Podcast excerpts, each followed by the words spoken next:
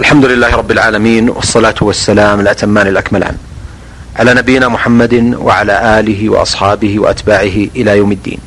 أيها الإخوة والأخوات السلام عليكم ورحمة الله وبركاته. وأهلا وسهلا بكم في هذا اللقاء الجديد من برنامجكم في موكب الدعوة. يسرني ويسعدني أن أستضيف معكم في هذا اللقاء علما من أعلام الدعوة الذين لهم جهودهم المباركة والموفقة. في نشر العلم والتعليم والدعوة إلى الله سبحانه وتعالى في مجالات ومواقع متعددة. إنه صاحب الفضيلة الشيخ الدكتور عبد الله بن عبد العزيز المصلح آه الذي آه أقدم له بين يد هذا اللقاء عظيم الجز... عظيم الشكر وجزيل التقدير بعد شكر الله سبحانه وتعالى على إتاحة هذه الفرصة لنتحدث وإياه سويا عن مراحل حياته وعن تجربته العلمية والدعوية. أهلا وسهلا بكم دكتور عبد الله ومرحبا.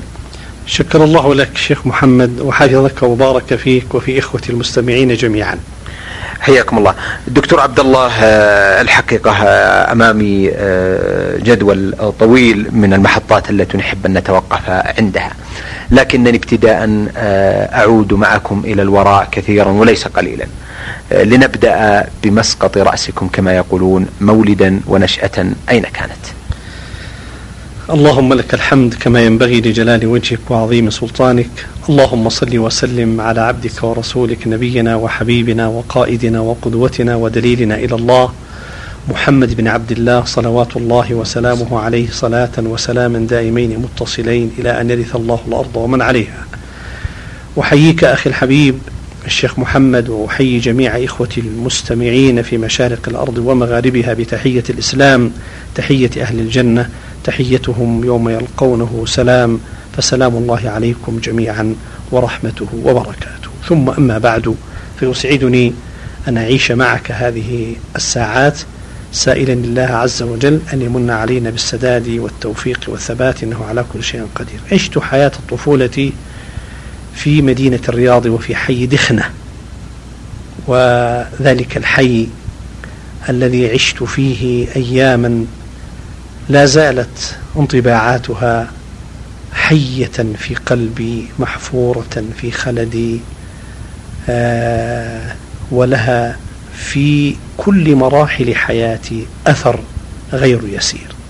عشت تلك الأيام الطيبة المباركة ولا زالت بعض الصور والرؤى تتراءى بين عيني وأنا أتذكر الصوت الجميل الذي يتهدج بكتاب الله عز وجل صوت شيخنا وشيخ مشايخنا الشيخ محمد ابن إبراهيم. عندما بلغت السن الذي يؤذن لي بأن أدرس فيه دخلت في مدرسة الشيخ أحمد بن سنان. والشيخ أحمد بن سنان مشهور معروف في مدرسته وفي تلاميذه وكانت في منطقة اسمها الدحو ومسجده المشهور بدأت فيه الدراسة ثم بعد ذلك تحولت هذه هذا المسجد إلى مدرسة لتحفيظ القرآن وعندما فتحت دخلتها. وأمضيت فيها عاما ثم عدت فدخلت في المدرسة المحمدية. دكتور عبد الله دخولكم في مدرسة الشيخ أحمد بن سينان تذكرون في عام كم؟ نعم حفظك الله. كان ذلك في عام خمسة وستين للهجرة. في عام خمسة وسبعين للهجرة. خمسة وسبعين لأن المولد كان في عام سبعة وستين. جميل. ثم دخلت في المدرسة المحمدية عام سبعة وسبعين مكثت فيها سنة واحدة ثم عدت مرة أخرى إلى مدرسة تحفيظ القرآن وفيها بدأت أواصل تعليمي وحفظت القرآن الكريم فيه لأنه كان مطلوب منا في ذلك الزمن ألا ننتهي من السنة السادسة المرحلة الابتدائية إلا وقد حفظنا القرآن كله. ثم بعده دخلت في معهد إمام الدعوة. والذي أذكر لا زلت أذكر أن الذي امتحنني من أجل أن أدخل امتحان القبول في معهد يوم الدعوة كان هو شيخنا الشيخ عبد الله بن جبريل. ما شاء الله. نعم جميل. آه، في عام 82 للهجرة دخلت آه، معهد إمام الدعوة واستمريت فيه إلى أن أنهيت نعم جميل. آه، بعده التحقت بكلية الشريعة في الرياض. أحسنتم. دكتور عبد الله قبل أن نستمر في هذا المشوار الجميل والمبارك أتوقف عند بعض المحطات المهمة. آه، خلال آه، ذكرت لنا آه، شخصية الشيخ أحمد بن سينان وهو أول من تلقيتم عنهم العلوم وهو القرآن الكريم أشرف العلوم. لكن خلال هذا المشوار حتى وصلتم إلى كلية الشريعة هل كنتم قد التحقتم ببعض الحلقات المشايخ التي كانت موجودة في مدينة الرياض؟ وهل تذكرون بعض الشخصيات التي تأثرتم بها أو بعلمها أو بتوجيهها؟ أحسنت حفظك الله. بالنسبة للشيخ أحمد بن سنان كنا قد اكتفينا في المسجد بتعلم القرآن الكريم وحفظه وكانت مدرسة على الطراز القديم المألوف في المساجد وله طريقته ومنهجه وتعامله مع الطلاب ولا زلت أذكر الكرة التي كان يرميها على الطلاب إذا ما يعني قصر أحد منهم في القراءة أو تشاغل عن قراءة حصته. أو آه، مقرره رمى عليه الكرة منذرا له. كرة صغيرة يرميها عليه ليقول له احذر فإني أراقبك وأنت وأنتبه لك. ومضت هذه الأيام إلى أن دخلنا في المعهد. عندما دخلت المعهد قابلني فيه مجموعة من المشايخ الذين تأثرنا بهم. كان منهم شيخنا الشيخ عبد الله ابن جبرين وكان منهم الشيخ الخريصي وكان منهم الشيخ محمد أمين سليم الأشقر وكان منهم الشيخ صالح المصري. وإذا ذكرت هؤلاء جميعا فلن أنسى أن أذكر في مقدمتهم وفي وعلى قمتهم الرجل الرباني العجيب الذي الذي كان إذا دخل علينا الفصل نزلت السكينة في هذا الفصل. إنه الشيخ صالح المنصور. الشيخ صالح الذي كان إماما لجامع المركب. نعم. والرجل البكاء من خشية الله هذا الرجل التقي الصالح. كنا إذا رأيناه ذكرنا الله. ماشي. هذا الرجل المبارك إذا دخل علينا الفصل ثم بدأ يعني يحدثنا بأحاديثه وكلماته ومواعظه وتوجيهه كانت تصل إلى أعماق أعماقنا فتستقر فينا قناعة ورضا وقبولا. أما الذي تلقينا عليه الفقه واستمد واستفدنا منه في هذا الجانب فهو شيخنا الشيخ عبد العزيز سلمان نعم. وهو كذلك ممن تلقينا عليه وعلى أسلوبه اللطيف السمح الطيب الذي كان يعاملنا وهو مع أنه كبير في سنه ونحن لازلنا صغارا لكن كان يعاملنا معاملة خاصة تشعر من خلالها بالقرب بيننا وبينه ليست تلك المهابة والجلال والموقع العجيب الذي كنا نراه مع الشيخ صالح منصور كان له طعم آخر. وإذا التقينا بالشيخ عبد العزيز سلمان وجدنا طعما آخر. إنه نعم. القرب جدا القرب من الأستاذ والاحتكاك به والاستماع إليه ومناقشته. الله المستعان.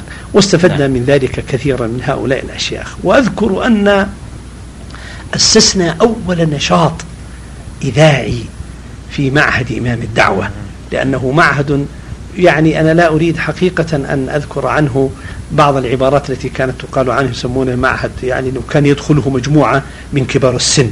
يعني لم يكن هذا المعهد قد خصص له سن لدخوله فكان مفتوح لمن يدخل فيه. نتيجة لدخول مجموعة من كبار السن كانوا يسمونه معهد يعني دار العجزة أو كذا يعني من هذا القبيل. فمجموعة من زملائنا منهم الشيخ سعد بن عتيق الأخ سعد بن عتيق ومجموعة معه عبد الله بن عثمان آه الله المستعان. قلنا لهم نريد أن نغير هذه الصورة عن هذا المعهد وأن نبدأ نشاطا آه نحاول من خلاله أن نجاري وأن ننافس معهد الرياض العلمي. وبالفعل بدأنا في إنشاء أول نشاط. كان هذا النشاط عبارة عن نشاط إذاعي. ولو يعني رأيت ما كنا قد قمنا به لعجبت. ذهبنا نأخذ السماعة من مكان. والأسلاك من موقع آخر واللاقطة نستعيرها من وهكذا إلى أن استطعنا أن نوجد إذاعة مدرسية في داخل المعهد وضعناها في المستودع. وكنا نأتي في الحصة الكبيرة ونتكلم فيها ونستضيف بعض الأشياخ وانطلقت من المستودع لتكون بعد ذلك يعني نشاطا ضخما كبيرا جدا في معهد الدعوة. عرفه من جاء بعدنا وكنا قد انطلقنا به من مستودع المعهد. كذلك كنا نقوم بنشاط صحفي وكانت لنا صحائف آه، كثيرة ولا زلت أذكر بعض الأبيات الشعرية التي كنت أكتبها وفي من ذلك الوقت منها. آه، شباب العرب يا زين الشباب ويا شبلا لآساد غضاب. أرى منكم فريقا حين يمشي يحك بأنفه متن السحاب ولا يخشى على شيء ويخشى. إذا ثار الغبار على الثياب تفتن في محاكاة العذارى وخالفهن في وضع النقاب. كانت عبارة عن شيء من الأنشطة التي أحببنا أن نحرك فيها كوامن النفوس وأن نتعلم الدعوة إلى الله عز وجل. والحمد لله انتهينا وتخرجت في معهد إمام الدعوة ثم التحقت بعد ذلك بكلية الشريعة. جميل. أه التحقتم بكلية الشريعة دكتور عبد الله. أه فور تخرجكم من معهد إمام الدعوة وبودي أن أتعرف أه في أه أي سنة كان دخولكم الكلية؟ آه، كان ذلك أخي الحبيب في عام آه، سبعة وثمانين وثلاثمائة وألف للهجرة. والتحقت بالكلية وكان مديرها في تلك الفترة كان يسمى مديرا هو شيخنا الشيخ آه، عبد الرحمن الدخين علي أسأل الله أن يحفظه وأن يبارك فيه. وفي السنة الثانية من الكلية آه، جيء بعميدين أتى كان من قرارات الشيخ محمد بن إبراهيم الحكيمة العجيبة التي حقيقة ترى من ورائها حنكة وحكمة في هذا الرجل أنه أتى برجلين إلى الكليتين. فصل العمادة. عمادة كلية الشريعة عن كلية اللغة وأتى بعميد جديد لكلية الشريعة اسمه الشيخ عبد الله ابن إبراهيم الفنتوخ وأتى بعميد لكلية العربية هو معالي الدكتور عبد الله بن عبد المحسن التركي. وفي السنة الثانية من كلية الشريعة تعرفت على الدكتور الشيخ الفاضل التقي النقي الطاهر الغيور على دين الله عز وجل الشيخ عبد الله ابن إبراهيم. الفنتوخ وكان لنا معه حديث. نعم. أحسنتم. أه تذكرون أبرز الشخصيات والمشايخ الذين كانوا يدرسون في كلية الشريعة دكتور عبد الله؟ نعم أخي الحبيب لا ينسى الإنسان من أسدوا إليه معروفا وفي مقدمة هذا المعروف وفي قمته لا بد أن يكون المعروف العلمي والتواصل الذي آه، يجب أن يبقى بين طلاب العلم آه، بين الطلبة وأساتذتهم أمر لا بد منه ومن ذلك معرفة الفضل لأهله وأنا أذكر في يعني في تلك الفترة تلقينا العلوم على كل من أذكرهم وليس هذا الذكر في الترتيب يعني الأفضلية. نعم. فكلهم عندي كرام أفاضل أمجاد أسأل الله أن يكرمهم وأن يغفر لمن توفي منهم وأن يثبت من بقي على الإيمان والعمل الصالح. منهم الشيخ فالح المهدي نعم. عليه رحمة الله.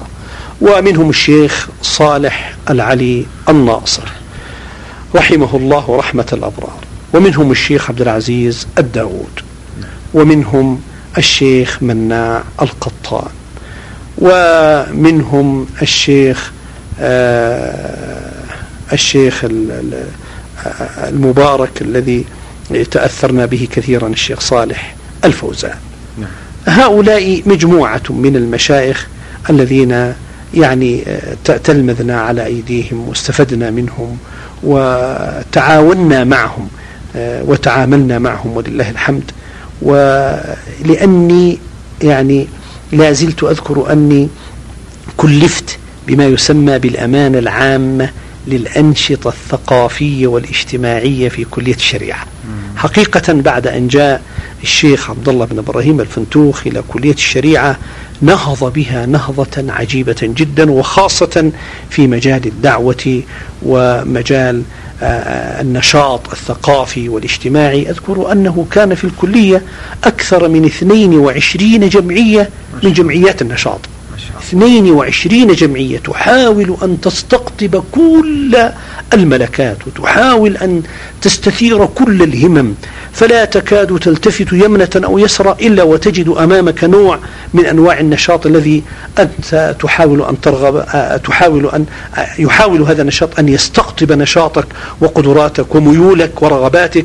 فمن قسم يعني جمعية العقيدة والمذاهب المعاصرة إلى آه، ركن طالب يرتجل إلى الرحلات المحاضرات الطلابية إلى الأنشطة الدعوية إلى يعني ما تكاد كما قلت لك إلا يعني أي نوع من أنواع الملكات يجد الراغب فيها نوعا من هذه الأنواع حتى تستقطب نشاطه والكلية كذلك تحاول أن تحرك في طلابها كوامن الخير لكي تدربهم وتعلمهم فينطلقوا بعد ذلك في المساهمة في الخير. أذكر على سبيل المثال أن كان عندنا في الكلية من أنواع النشاط آه، نشاط اسمه ركن طالب يرتجل. وهذا الركن أو هذا النوع من النشاط هو عبارة عن آه، منبر كنا قد آه، نصبناه أو أقمناه في آه، حديقة كلية الشريعة ويأتي المتكلم من الطلاب ويتجه إلى هذا المنبر نكون قد حددناه وتركنا له اختيار الموضوع ثم يمسك الميكروفون وأمام زملائه يبدأ يرتجل فيتكلم عن موضوع كأنما يحاضر زملائه ويناقشهم وهم يبدأون في حواره ومناقشته. آه، كان الطالب من الطلاب الذين ينتسبون إلى هذا النوع من النشاط وهم في الحقيقة تجدهم من أماء من أمثل الطلاب وأجودهم. كان الواحد منهم إذا سألته أين تذهب؟ قال أذهب إلى ركن طالب يرتجف. لأنه إذا بدأ الحديث يرتجف وهذه طبعا معروفة. وهي رعدة تصيب من يقابل الناس لأول مرة. لكن هؤلاء الذين كانوا يذهبون إلى ركن طالب يرتجف كما يقولون وهو في حقيقته ركن طالب يرتجل هم الذين صاروا بعد ذلك أعلام جامعة الإمام. منهم الوزير ومنهم الآن منهم الوزير. لو شئت أن أذكر لك بعض الوزراء فيهم لقلت لك. نعم. أي نعم. ومنهم الذي أصبح أستاذا بارزا ورجلا قديرا ومتمكنا في عمله الله المستعان. أذكر منهم على سبيل المثال الأستاذ إبراهيم الجوير الدكتور آه، علي النملة آه، مجموعة كبيرة الأستاذ مسفر الشيخ مسفر الدميني نعم. أستاذ الحديث أي نعم الدكتور علي الغامدي مجموعة كبيرة من الذين كانوا يسهمون في هذا صاروا ما شاء الله من الأعلام. هذا يعني استطاعت الكلية حقيقة أن تنشط في ذلك الزمن إضافة إلى المنهج العلمي القوي الذي كنا نتلقاه على أشياخنا جميل. أحسنتم يا دكتور. آه أيضا نواصل المشوار العلمي. آه مرحلة الدراسات العليا كيف كان آه أو كيف كانت بدايتكم معها؟ آه، بعد أن تخرجت في كلية الشريعة في الرياض عينت معيدا آه، في الكلية و بعد تعيني معيدا للكل استشرت بعض الأخيار من حولي وقلت لهم المعهد العالي للقضاء. يعني ماذا تقولون؟ هل أبدأ الاتصال به في أول عام فقال لي بعض الأخيار الذين يستأنس برأيهم لا ابق في الكلية وفرغ نفسك للتدريس حتى لا تثقل كاهلك بكثرة الأعباء. تدريس هنا ودراسة هناك ونشاط ثقافي فنحن نرى أن آه، تقتصر على أخذ بعض المحاضرات في الكلية و كذلك الإشراف على النشاط الثقافي والاجتماعي في الكلية وكانت عبارة عن ما يسمى بالأمين العام للأنشطة الثقافية والاجتماعية. السنة الأولى بعد تخرجي عام 90 91 لم ألتحق بالدراسات العليا وإنما أمضيتها في التدريس والاهتمام بأمر النشاط. كنا إضافة إلى هذا النشاط نسهم كذلك في مكتبة ابن تيمية الخيرية أنا والشيخ عبد الرحمن الفريان والشيخ عبد الله الفنتوخ في ترتيب أمور محاضرات الجامع الكبير في الرياض. وقد بدأت هذه المحاضرات ثم بعد مجيء شيخنا وعالمنا وأستاذنا غفر الله للشيخ عبد العزيز بن باز انطلقت انطلاقة أكبر لكنها بدأت قبل أن يأتي الشيخ عبد العزيز بن باز من المدينة. والذي بدأ بها كان هم الشيخ عبد الرحمن الفريان والشيخ عبد الله الفنتوخ وأنا كنت معهم. أي نعم كنت معهم تلميذا لهم أستفيد منهم لكني كذلك كنت أعمل معهم في مكتبة ابن تيمية الخيرية. والله المستعان مضت يعني محاضرات الجامع الكبير. وكانت هناك محاضرات في كل ليلة جمعة في الجامع الكبير ومحاضرات متنقلة على مساجد الرياض وعلى قراها. كنا يعني نتنقل نسميها المحاضرات المتنقلة وتلك المحاضرات الثابتة. على أي حال أقول بقيت في الكلية ألقي بعض المحاضرات وتفرغت للنشاط والمحاضرات والاهتمام بأمر مكتبة ابن تيمية ومحاضرات الجامع الكبير وال المحاضرات التي كنا نلقيها في مساجد الرياض وقراها القريبة منها وفي السنة التالية دخلت في المعهد العالي للقضاء ما شاء الله. وفيه أنهيت الماجستير جميل. آه بعد انتهائكم من الماجستير في المعهد العالي للقضاء هل استمر تدريسكم في كلية الشريعة دكتور؟ كنت اولا بالنسبة للمعهد العام للقضاء يعني أمضينا فيه اعواما استفدنا منها من أشياخنا وأساتذتنا الذين كانوا فيها منهم الشيخ عبد الرزاق عفيفي والشيخ مناع القطان وكذلك الشيخ عبد العال عطوة وغيرهم ممن يعني استفدنا منهم كثيرا. أسأل الله أن يكرمهم عنا وأن يثيبهم. و بعد أن انتهيت من المعهد العالي للقضاء طبعا كانت رسالتي قد اخترت لها عنوانا اسمه الملكية الخاصة في الشريعة الإسلامية ومقارنتها بالاتجاهات المعاصرة. واضطرني هذا العنوان الجديد المهم في تلك الفترة لأني كنت أريد أن أؤصل الرد على المنهج. الاشتراكي والمنهج الرأسمالي وأن أبين أين موقف الشريعة الإسلامية من هذين المنهجين بتميزها وخصائصها التي تميزها عن هذا المنهج وهذا المنهج فهي شيء آخر غير هذا وغير هذا وإن التقت معه في بعض الجزئيات. كالاهتمام مثلا في باب في عند الاشتراكيين يهتموا بقضية ملكية الدولة والملكية العامة وللإسلام في شريعتنا نعم نوع الملكية عندنا تنقسم إلى ثلاثة أقسام ملكية خاصة وملكية عامة وملكية بيت المال. وهذه على أي حال تعني أننا قد التقينا معهم في في أصل المنطلق ولا في المنتهى ولكننا تلاقينا في تقاطع الطريق في جزئية من الجزئيات. أردت بذلك أن أقول هناك منهج مستقل متميز متفرد لنظرة الإسلام إلى المال. إي نعم. وكتبنا هذه الرسالة والحمد لله وكتب الله لها أن يعني أن, أن, أن تنجح وكانت مناقشتها في معهد الإدارة.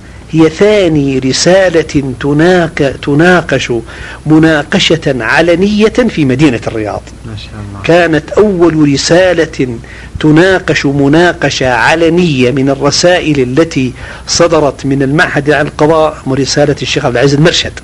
وكانت رسالتي هي الثانية. وحضر المناقشة الشيخ عبد العزيز بن باز والشيخ عبد الرزاق عفيف ومجموعة كبيرة من العلماء. كانت يعني ظاهرة ظاهرة عجيبة. أن تناقش رسالة ماجستير. والذي أشرف عليها كان الشيخ الله يرحمه مناع القطان والذي ناقشني فيها كان الدكتور عبد الله التركي والدكتور عبد الله الزايد. إيه، جزاهم الله عنا خيرا.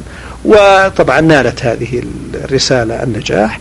وبعد أن انتهيت من الماجستير تقريبا بستة أشهر جاء التكليف الجديد لي بأن أتجه إلى الجنوب لافتتاح كلية الشريعة واللغة العربية في أبها. أحسنتم. آه، دكتور عبد الله قبل أن ننتقل إلى الجنوب من الرياض كما يقولون آه، هل طبعت هذه الرسالة؟ نعم أخي الحبيب طبعت عدة طبعات. أول طبعة طبعها البنك الدولي الاتحاد الدولي للبنوك الإسلامية. وثاني طبعة طبعت طبعة تجارية ونسأل الله أن ينفع بها. جميل. دكتور عبد الله آه، انتقالكم إلى الجنوب أو إلى أبها لافتتاح فرع آه، جامعة الإمام محمد بن سعود الإسلامية. هناك الممثل بكلية الشريعة وأصول الدين. آه، كيف كانت قصة ذلك الحدث؟ المهم الذي كان نقلة مهمة في التعليم الجامعي والتعليم الشرعي خصوصا في منطقة عسير خصوصا والمنطقة الجنوبية عموما. طلبني أستاذي الدكتور عبد الله بن عبد المحسن التركي. إليه في الجامعة وقابلته وقال لي أنت بطبيعة الحال ربما تكون من الذين يحبون أن يصطافوا في أماكن الاصطياف وقد رغبنا إليك أن تذهب إلى أبها من أجل أن تسهم في فتح كل فرع جامعة الإمام ممثلا في كلية الشريعة كان مسماها هكذا كلية الشريعة واللغة العربية.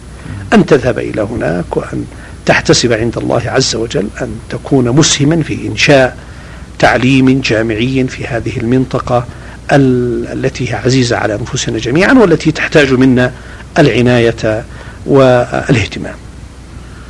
وبهذه يعني هذا الأسلوب الذكي الذي نعم وقال لي اطمئن لن أتصرف بأي تصرف آه يعني من حيث انتقالك إلى هناك إلا إذا ذهبت ورأيت الوضع وأعجبك وسررت به عند ذلك إن شاء الله نتخذ قرارا ببقائك هناك وإلا فتبقى تفتتح الفرع في مدة الصيف وتعود إلينا مرة أخرى لأنني يا أخي الكريم كنت قد رتبت أموري في مدينة الرياض وبنيت لي دارا واشتريت لي سيارة نعم.